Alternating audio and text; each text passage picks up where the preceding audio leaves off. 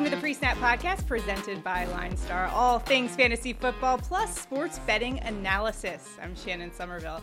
This weekend, the NFL playoffs continues with the divisional round. 4 games on the slate, and here to help us break it all down is Megan Payton, sports betting host and analyst for Wager Talk. Megan, thank you so much for joining us this week.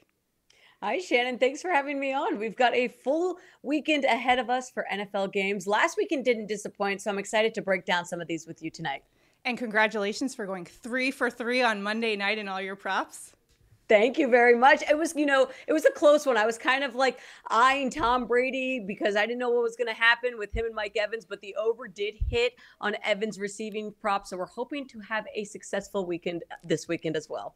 Well, let's get it going here and get your analysis on the 4 games on the slate, starting out with the Jacksonville Jaguars, who are at the Kansas City Chiefs, the Super Bowl favorites. But the Jaguars, they're a feisty team. They started the season 3-7, battled their way into the playoffs, and then just pulled off the third largest comeback victory in NFL playoff history against the Chargers when they came back down 27 points. Megan, how do you evaluate this matchup going into Kansas City with the Chiefs 8.5-point favorites in this one?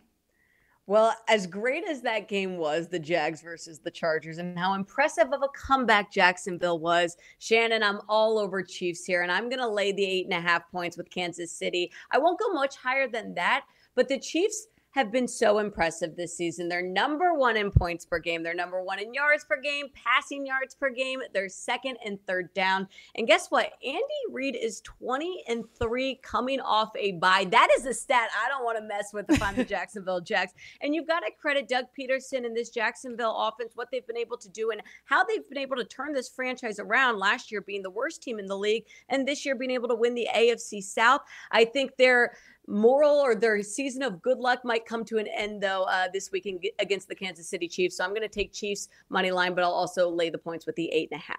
Yeah, it seems like the clock will strike midnight on the Cinderella story that is the Jaguars. So probably no Waffle House celebrations for Trevor Lawrence in his future. Probably not, Shannon. I don't think so. Not this weekend.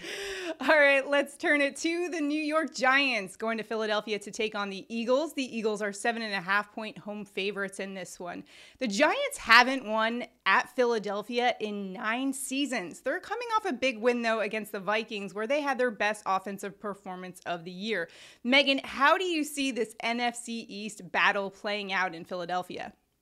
Well, I see it being a bit closer than the one we saw previously back in early December. However, I do see the Giants getting the win here. I'm going to take Giants money line, but I'm shying away from the spread. We're seeing Eagles right now as a 7.5-point favorite. It's hard for me to lay more than a touchdown in a divisional matchup. Eagles did win both games during the regular season. However, their last game, which was 2 weeks ago, the Giants were resting their starters. Having said that, the Giants did lose 48-22 against the Eagles back in December. I still don't think it's worth laying the points right now. A lot is in the air with Jalen Hurts and his injury. How is he going to be able to come back up there? These two teams know each other really well. Saquon Barkley looked fantastic. The Giants have been lucky all season, yet last week they won against the Vikings. That was not a Vikings loss. That was a Giants win. Daniel Jones looked really good. Eagles get the win here, but don't lay the points. Just take Philly money line. Exactly. It's really hard to lay those points, especially when we just saw a weekend where 4 of 6 games were decided by less than a touchdown. And as always with these division rivals, they can get really close, and it's almost hard to predict at times. Let's move on to our next game, the Cincinnati Bengals traveling to Buffalo to take on the Bills. This game, the Buffalo Bills now favored by 5 points in this one. Both teams coming off of games where they struggled a little bit in the wild card round. The Buffalo Bills got a little bit of a scare from the Dolphins, and meanwhile, the Bengals basically won on a last-minute fumble recovery for 98 yards and a touchdown that basically bailed them out in the win over the Ravens. How do you see this one playing out in Buffalo? Well, Shannon, this line has been moving a bit over the last couple of days. I mean, just an hour ago, you were able to get it at -3.5 for the Bills. There are still some sportsbooks where you can take 4.5. I wouldn't go above 3.5. This is these are two teams that have been really hot right now. An 8-game win streak for the Bills and a 9-game win streak for the Bengals. That's absolutely nuts when you're trying to handicap these two teams. Having said that, I like Buffalo. I like Josh Allen. I like this Bills offense. I mean, both Bengals and Bills are a top 10 offense. And this is the game that we never got to see happen. Mm-hmm. Reminder for the Monday night game that unfortunately was canceled due to the emergency injury with Damar Hamlin. I'm sure it's going to be a bit emotional, these two teams matching up again. I like 3.5 points for Buffalo. I wouldn't go much higher than that. And by the way, I've been rocking with an anytime touchdown props the last couple of weeks. So Dawson Knox, if you want to take it again, I kind of like him to have an anytime touchdown against the Bengals this weekend. I could be wrong, but hasn't he scored a touchdown in each of the last 4 or 5 games? He's on right, exactly. He's a huge target for them. More importantly, what do you think the over/under line should be for broken tables in Buffalo? Oh gosh, honestly, this Buffalo fan group, I mean, they're loud. I mean, they got to be a little bit unhappy because the weather's so cold. I feel like when things are so cold, anger comes out. So I'm going to go like 10 per 100. So if that makes sense, whatever the math is. Are we going the over? We're going the over on the broken tables for sure. All right, to our nightcap on Sunday, a much anticipated matchup between the Dallas Cowboys and the San Francisco 49ers. The Cowboys coming off a dominant performance in Tampa Bay where they took down Tom Brady, the GOAT, and the Buccaneers. Meanwhile, the 49ers, the hottest team in the NFL right now, winners of 11 straight. When you look at this matchup, these are two NFC Titans.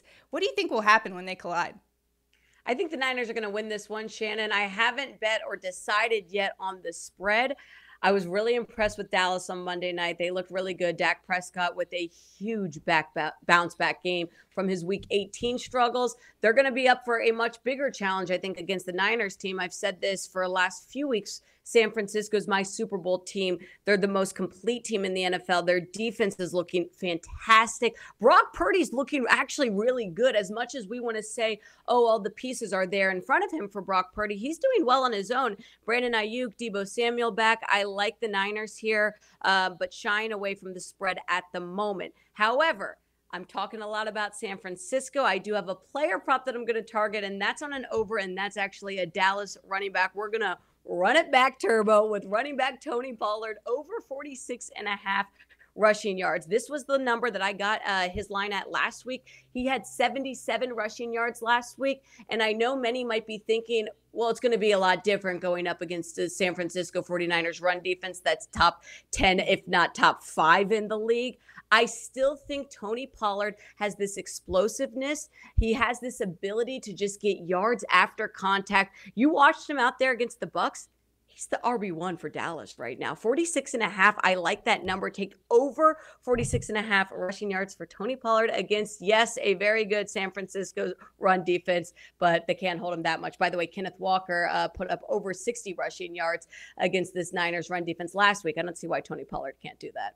Yeah, Tony Pollard and Ezekiel Elliott will be tough to contain for that San Francisco 49ers defense. And a crucial game plan for the Dallas Cowboys will be to get that run game going, as the 49ers 12-0 when limiting opponents to less than 99 yards. I'm sure the Dallas Cowboys are aware they need to get their run game going in this one if they have a shot at pulling off the upset in San Francisco in this one. And looking at Brock Purdy, you talked a little bit about him. How surprised are you in the success he's had over the last couple of weeks? It's been really fun to watch, Shannon. I think, when Jimmy Garoppolo first got hurt and we knew that Brock Purdy was going to come in, there was a lot of expectation that he could succeed just due to the weapons around him, the offensive weapons being the best of the NFL. But I've been really impressed by the way that he's been able to come in here into this locker room, into the really high pressure situations. And he's shown poise. He's shown confidence. He's been able to, really not look like a rookie, especially not look like a rookie that was picked last in the NFL draft. I like the San Francisco team. I think that's a good coach team, and I think it's a great locker room, and I think they're in it for the long run. Right, and a coaching battle between Mike McCarthy and Kyle Shanahan. Kyle Shanahan's system seems to be flawless right now with Brock Purdy running the system, as you mentioned, playing with a lot of confidence and poise. I'm sure a lot of quarterbacks would be, though, when they have that fast and furious car of an offense that has all of the bells and whistles on it. Megan, thank you so much for helping us break it all down this week. Excited about getting going here with the divisional round. Thank you so much for joining us. Thank you so much, Shannon. Go cash some bets this week and have fun. Let's get it. All right. Good luck to you and all your prop bets this week. If you're watching us on YouTube, make sure to like this video, subscribe to our channel, and comment below. Good luck. We'll see you next time.